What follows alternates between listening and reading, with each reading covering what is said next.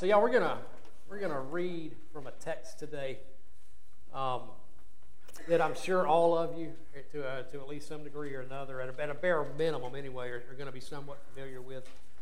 Um, it's the story. It's the story of Jonah, which actually is uh, considered a prophetic book in uh, in the Hebrew Bible, which we also refer, which we also call the Old Testament. Uh, the portion that we're going to read in Jonah kind of falls right in the center of the story, right, right in the middle of the story, as Jonah is going into this, this great big city that's called Nineveh. And uh, he's calling the people there to, uh, to repentance. So I'm going to talk to you a little bit more about the, the entirety of the story in a second, but let's read our scripture first. Again, this kind of comes right in the middle of it. It's Jonah 3 uh, 1 through 10. Jonah 3 1 through 10. The word of the Lord came to Jonah a second time. Get up, go to Nineveh, great city, proclaim to it the message that I tell you. And so Jonah set out and he went to Nineveh according to the word of the Lord. Now, Nineveh was an exceedingly large city, it was a three days walk all the way across. So Jonah began to go into the city, going a day's walk, and he cried out, Forty days more, and Nineveh shall be overthrown And the people of Nineveh believed God. They proclaimed a fast, and everyone, great and small, put on sackcloth. When the news reached the king of Nineveh, he rose from his throne, he removed his robe, covered himself with sackcloth, and he sat in ashes. And then he had a proclamation made in Nineveh that said, By the decree of the king and by his nobles, no human or animal, no herd or flock shall taste anything. They shall not feed, nor shall they drink water. Humans and animals shall be covered with sackcloth, and they shall cry mightily to God all shall turn from their evil ways and from the violence that is in their hands. Who knows? God may relent change his mind. He may turn from his fierce anger so that we do not perish. And so when God saw what they did, how they turned from their evil ways, God changed his mind about the calamity that he had said he would bring upon them, and he did not do it. That's the word of God for the people of God. So again, that's kind of that's kind of the middle portion of uh, of uh, the book of Jonah, the very, very short book of Jonah, by the way. Jonah's only four, four, like four chapters. You want to go back and read it, it'll take you all of about 10 or 15 minutes to do so. But I want to refresh y'all's memory a little bit this morning, um, or for those of you who may not have ever heard this story, possibly, or maybe have maybe you forgot all the details. Let me just kind of give you the, uh, the condensed version of this of this whole thing, right? Kind of the Cliff's Notes version. so what's happening here is God calls this guy named Jonah. We don't know a whole lot about Jonah. He may be mentioned one other time uh, in the in the Old Testament. We just we don't really know a whole whole lot about him, other than other than according to this book, he's a, he becomes a prophet of God, and he calls him to go to the city called Nineveh to call its people to repentance, which is generally what I mean. That's generally what the, what a prophet does. He goes and uh, calls people to repentance, calls them to turn back to God. Now, historically, let me tell you a little bit about, about the city of Nineveh. This was the capital of the Assyrian Empire at the time. And uh, they were one of, the Assyrian Empire was one of, if not the most feared military powers in the Near, in the Near East region in which it was located at the time. Uh, we can read in various places in the Old Testament that, uh, that the, the, uh, the, the, political power of Nineveh was really known for its oppression. It was known for its, its military invasions and again for its very, very incredible uh, political power. So in Jonah uh, chapter 1, it's actually described as a wicked city. You can go to chapter 3, and you'll see that it's described as a violent city. You'll see that word violence kind of repeated a couple times uh, in the story of Jonah.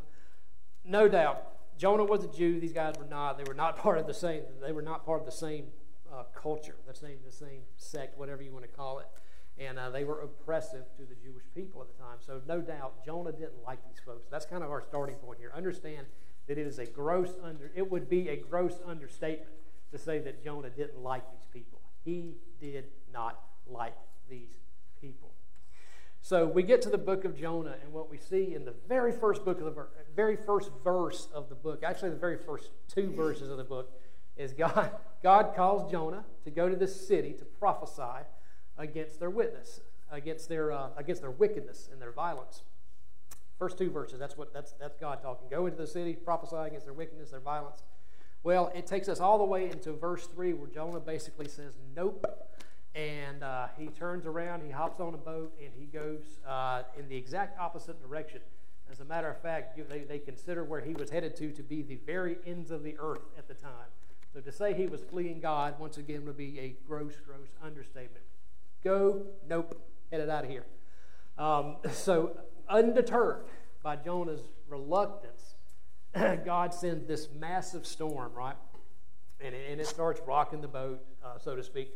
Uh, it really has the potential to rip this boat to pieces, right? So, in the midst of all of this chaos, the midst, the midst of all this storm and, and, the, and, the, and the chaos that surrounds it, Jonah ultimately confesses to the crew of the ship that, hey, I'm, I'm the reason that this is happening. I'm the reason that, that, that you know, God's bringing this upon us. And uh, he says, you know what, if you want this whole thing to be over with, y'all just throw me overboard. And, uh, and all this stuff will stop, right? Well, after a little bit of reluctance, the crew ultimately decides to oblige him. And they toss Jonah over the boat, and he gets swallowed by this, by this big fish, right? And that's the story that most of us know. He gets swallowed by this fish, and he's, he hangs out in the, in the fish's belly for about for three days, is what, what the scripture says. So during this time, unsurprisingly, Jonah kind of has a change of heart, right? He prays to God, and the fish spits him out onto dry land, which is kind of where we pick up in the, in the scriptures today in chapter 3. So Jonah goes into the city, and I, and I hope y'all can appreciate the humor of this story. This is a very humorous story uh, to, a, to a great degree. It's already, it's already humorous in the fact that Jonah you know, said, Nope. Uh, as, soon, as that call was made, Nope, nope, out of here. Um, so he goes into the city after the fish spits him out, and he preaches. If the we, we talked about this Wednesday night, by the way. This is our one of our scriptures that we talked about in our Bible study, and this is one of the things that I kind of pointed out. Uh, he goes into the city, starts preaching what was ultimately the sorriest, the most half-hearted, and the shortest prophetic message that you will fall that you will find in the Old Testament. Probably, probably to his great dismay despite preaching that sorriest one line sentence of a sermon, the entire city repents of its violence and its wickedness, and they turn to the God of Israel, which would not have been their God, by the way. Keep in mind that they, when, when we read that scripture today, that the, uh, the scripture said that this journey across this, they talk about the, the expansiveness of, of how big the city was. The journey across the city would have taken three days, right? Well, the scripture says that in one day, he hadn't even gone a third of the way through the city preaching this sorry sermon. And these folks are repenting like crazy, turning to God, uh, repenting of their wickedness, their violence, and all that stuff. Catch this. And I, I doubt that you caught this, but I'm going to point it out to you. The story says even the animals repented, right? Did y'all catch that? Yeah.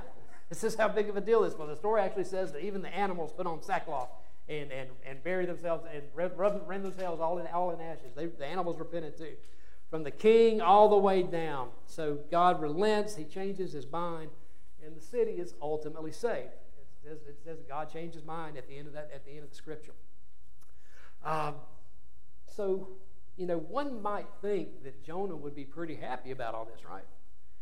you know, they would, one would probably think that, that, that Jonah's pretty ecstatic about this. You know, God sent him out as a prophet. He preached this little message to him, and lo and behold, it worked. And all this entire city of what we find out a little bit later in the scriptures, God, it was about 120,000 people.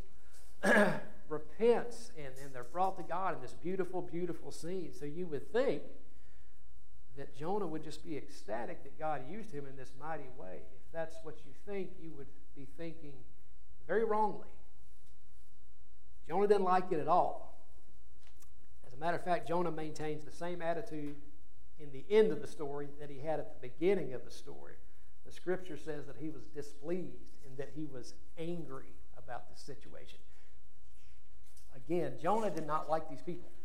Gross understatement. Check out, though, what he prays to God. And this is not going to be on your screen. Again, you can go back and read it yourself later if you'd like to. Take you 10, 15 minutes to read the whole book. People have repented, they've turned to God. Jonah's off by, him, by himself, thinking through this thing, and he's mad, he's ticked off, he's not happy with the situation at all. And this is what he prays to God in chapter 4.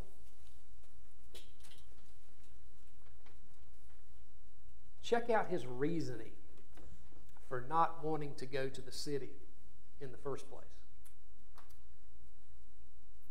He prays, God, this is the reason that I fled from you in the first place. Because I knew that you were a gracious and a merciful God, slow to anger, abounding in steadfast love, and relenting from punishment. Let me repeat that one more time. This is the reason, God, that I fled in the first place, because I knew.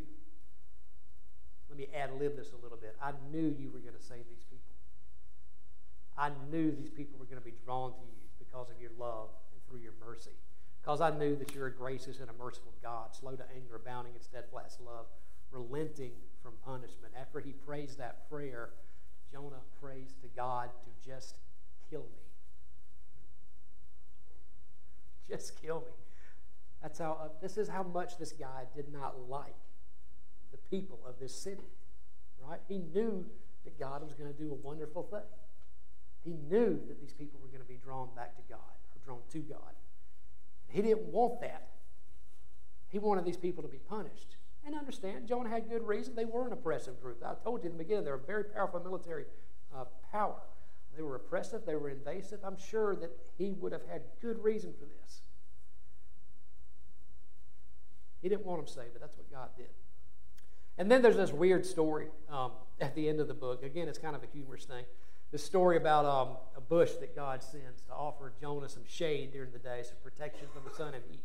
And then God kills the bush the next day. Uh, y'all feel free to go back and, and check that part out for yourself.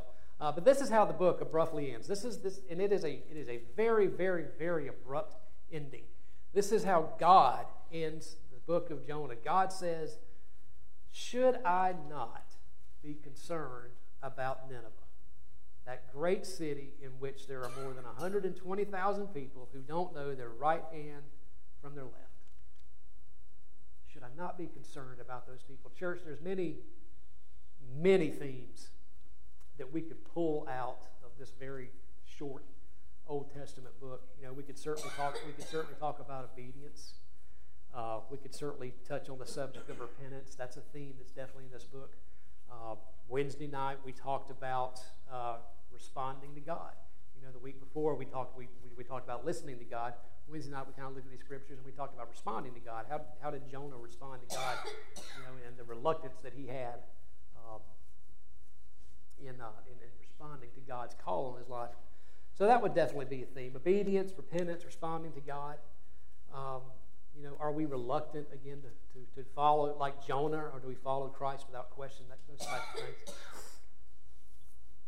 I've heard teachings and I've heard sermons on, on all of those different themes uh, when, when referencing the book of Jonah. Ultimately, though, I don't think that Jonah is about these things. I think those themes are certainly present in that in that book. Absolutely, they're certainly present, but I think they're, they're, they're more of subplots, you will, than, than they are the actual primary theme of the, of the book. They're definitely present in the story. In the greater picture, though, in the bigger picture, Jonah is about something much larger, and that's mercy.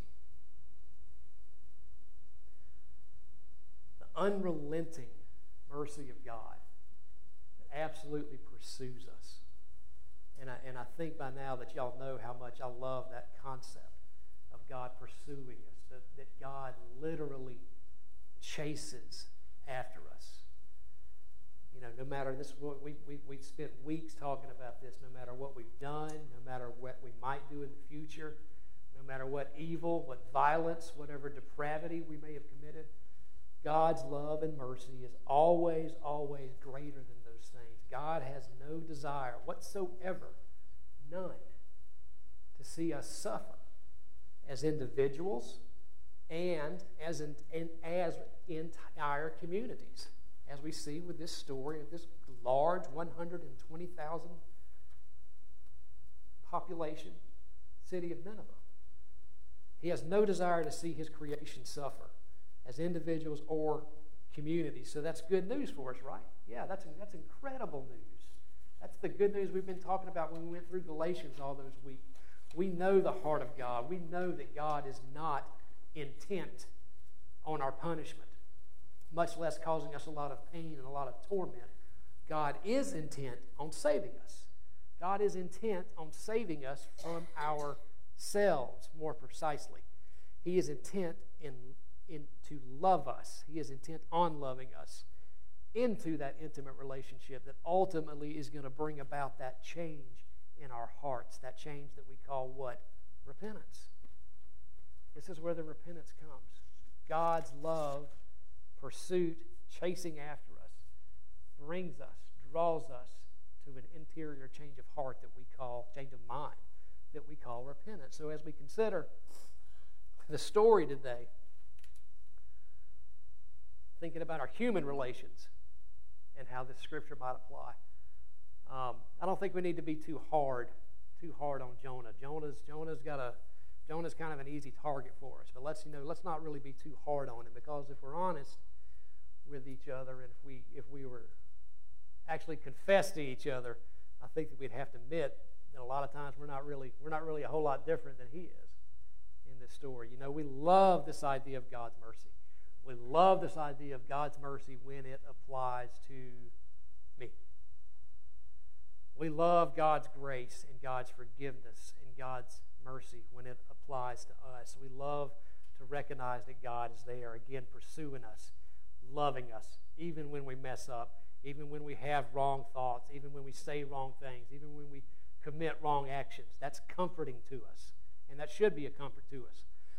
We get to rest in that knowledge that despite our mishaps, despite our missteps, despite our shortcomings, despite our sins, God always has our back. God is always in our corner. That's the beauty of grace. That's the beauty of the gospel. That's the beauty of the death and resurrection of Jesus Christ, is that we have the ability, we can rest in that. What happens, though, in our human relationships a lot of times is like Jonah, we don't oftentimes think that God's mercy should be extended to those people. Whoever those people might happen to be. You know, as, as supposed followers of Christ, a lot of times we fail to actively extend our own mercy, our own love, our own forgiveness to certain people or even to certain people groups. but Jesus reminds us in his most famous sermon, the Sermon on the Mount from Matthew chapter 5 through 7, one of the very first things that he says in what we refer to as the Beatitudes in chapter 5 Blessed are the merciful, for they shall obtain mercy. Jesus' half brother, James, writes these words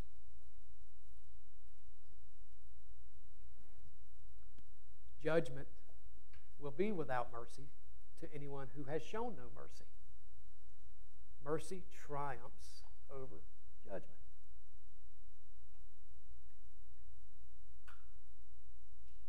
The merciful heart of God and the sometimes unmerciful heart of people is really the central message. The contrast there. Do y'all see that contrast there in that story? Yeah, it's so glaringly obvious once you once you see it.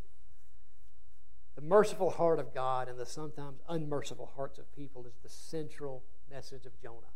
It calls us to repentance. It calls us to ask ourselves, where have we been? Where are we unmerciful? Where have we, as communities, as individuals, as families, as churches, as organizations, where have we chosen to pass judgment? Where have we chosen to villainize? Where have we chosen not to forgive? Where have we chosen to dehumanize, to insult? instead of reflecting the heart and the actions of our Lord Jesus Christ, who ultimately gave himself for us in the most merciful act, and the most ultimate merciful act. You know, y'all have, um, y'all have heard me say, y'all, y'all very often have heard me say that individuals and churches, for that matter, the global body of Christ really should stand out in society. We should really stand out in culture. We should really, wherever we are, I don't care if you're in the United States or continent of Africa, continent of Europe, Antarctica, wherever. We should stand out from society. We should stand out from our cultures. We should be oddballs. We should really be oddities. People should be able to look at us and uh, the way that we think, the way that we speak, the way that we act, the way that we move throughout our daily lives. They should be able to identify us as Christians, as followers of Christ. They should be able to look at us and say, those people are different. Those people are different, right? Understand this because I, I, realize how, how that statement can be misconstrued sometimes. So let me just very bluntly and very matter of factly put, put, put to you what I mean when I make that statement that we should stand out. When I tell you about this, I'm not talking about standing out in some kind of morally superior, morally self righteous kind of way. I'm talking about standing out the way that Jesus said that we should stand out. As a matter of fact, the way that Jesus said that we would stand out.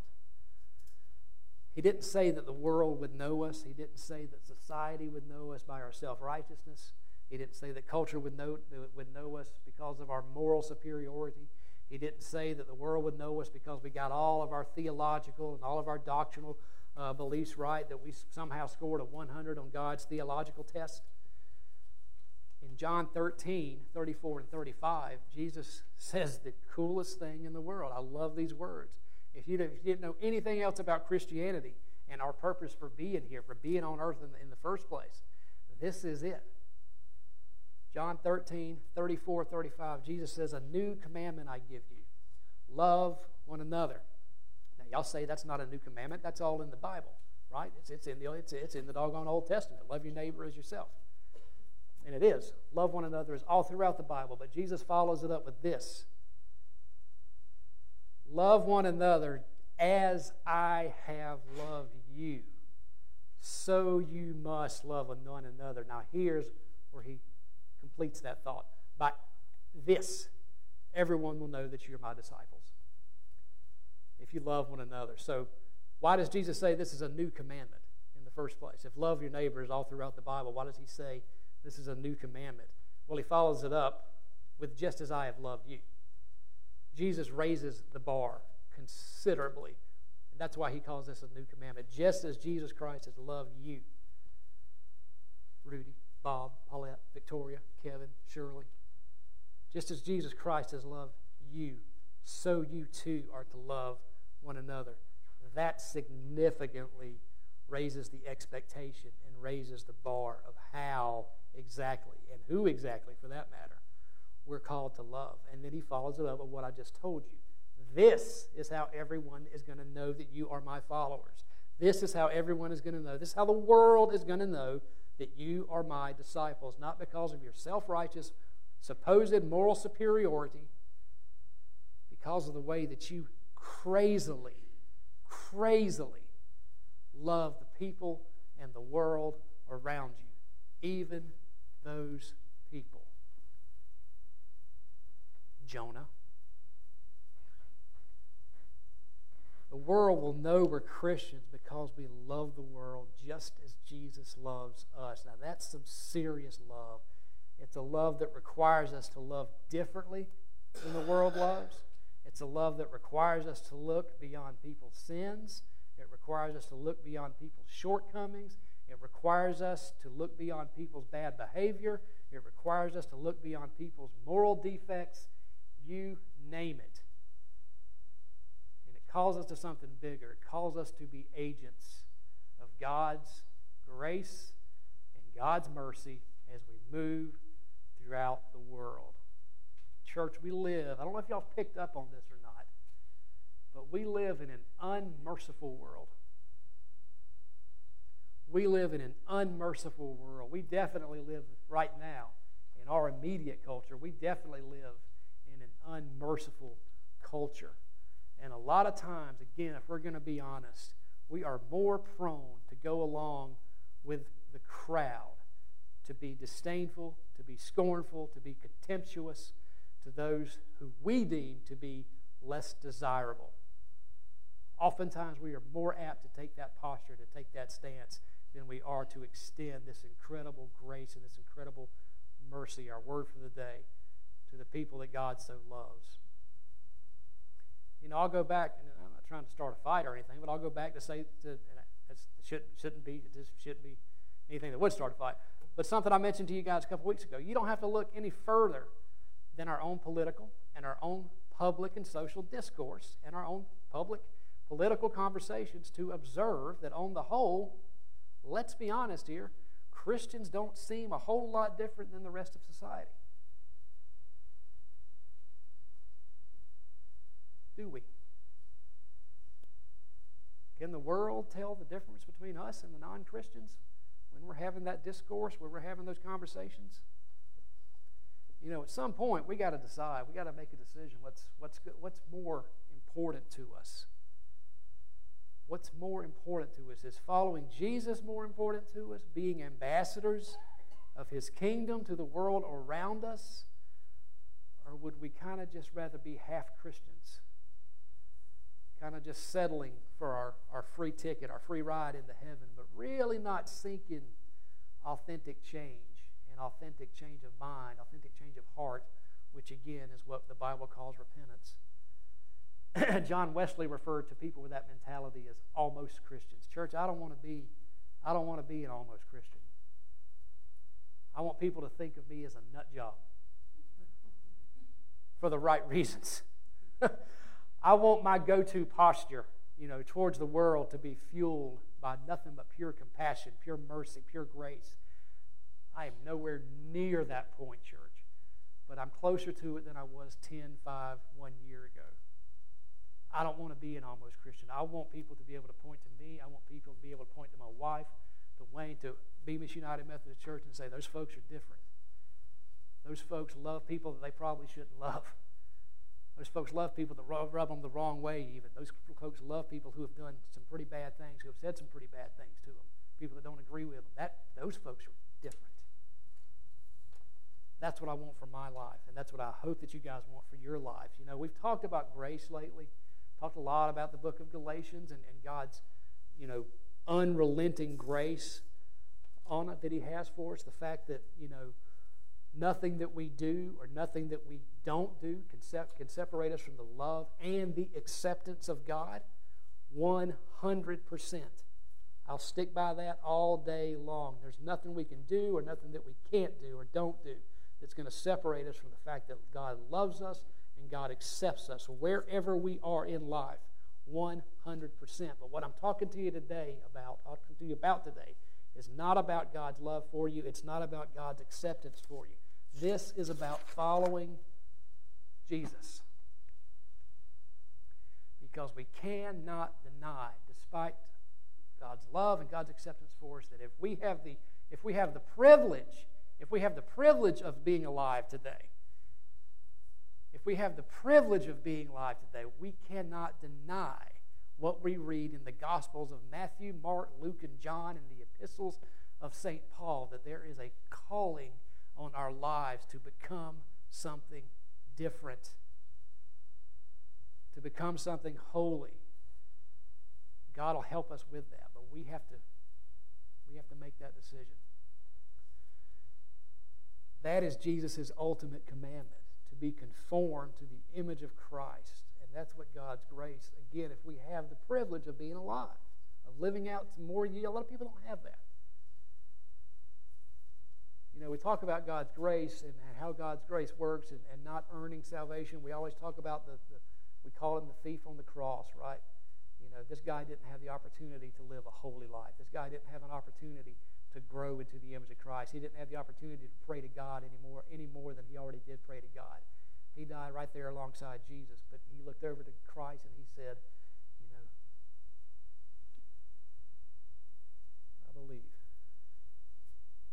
Tonight you'll be with me. so that's grace. He didn't have the privilege that it was to actually become a disciple. We do. We do. And we can't deny that call. God's grace will assist us in this. But we have to make that decision, church. And this applies to every facet of our lives. And that's why I bring up some of these outside conversations that we have a lot of times.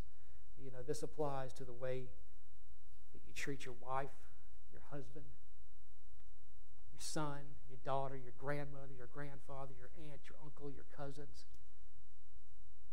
It applies to the way that the way you treat and what your posture is, what our posture is towards the people that we work alongside of. And yeah, it, it, it, it applies to organizations and groups of people and the way that we approach our social and our political thoughts, our conversations. You can have different political and social beliefs than other people. That's fine. It's the way that you approach them and respond to them that's going to identify whether or not you're an authentic follower of Christ. What's more important to me as I move throughout the world? And God will help you with this. I believe wholeheartedly. He gives us that decision. He gives us the, the, the will, the opportunity to say, hey, I'm going to do this or I'm going to do this. And then if we seek God, that's why we have the Holy Spirit. That's why we have the grace of God. God will assist us, Spirit will assist us in that heart transformation. We can't do it ourselves. Y'all know I've said that a thousand times. Self will is nothing. nothing. But if we give that to God, I assure you, He's going to help us along the way. Y'all pray with me. Gracious Heavenly Father, we thank you this morning for your grace. God, we sometimes can see seem so repetitive because we, because we talk about it so much. But do we really, really realize it in our day to day lives? God, we talk about your mercy towards us and uh, your, your unrelenting pursuit towards us. Help us to realize, God, that you have that unrelenting grace, you have that unrelenting mercy, that unrelenting pursuit towards other people as well, even those that we consider the lowest and the most unworthy among us. Help us not to see people as unworthy in the first place. Help us to see people as you see them, as human beings created in the very image of God Himself. Let that be our starting point in our relationships. Let that be our starting point in our posture towards other people, other people groups. May you be our model. May our hearts be open, our minds be open to receive and to become. We pray in the name of the Father, and the Son, and the Holy Spirit. Amen.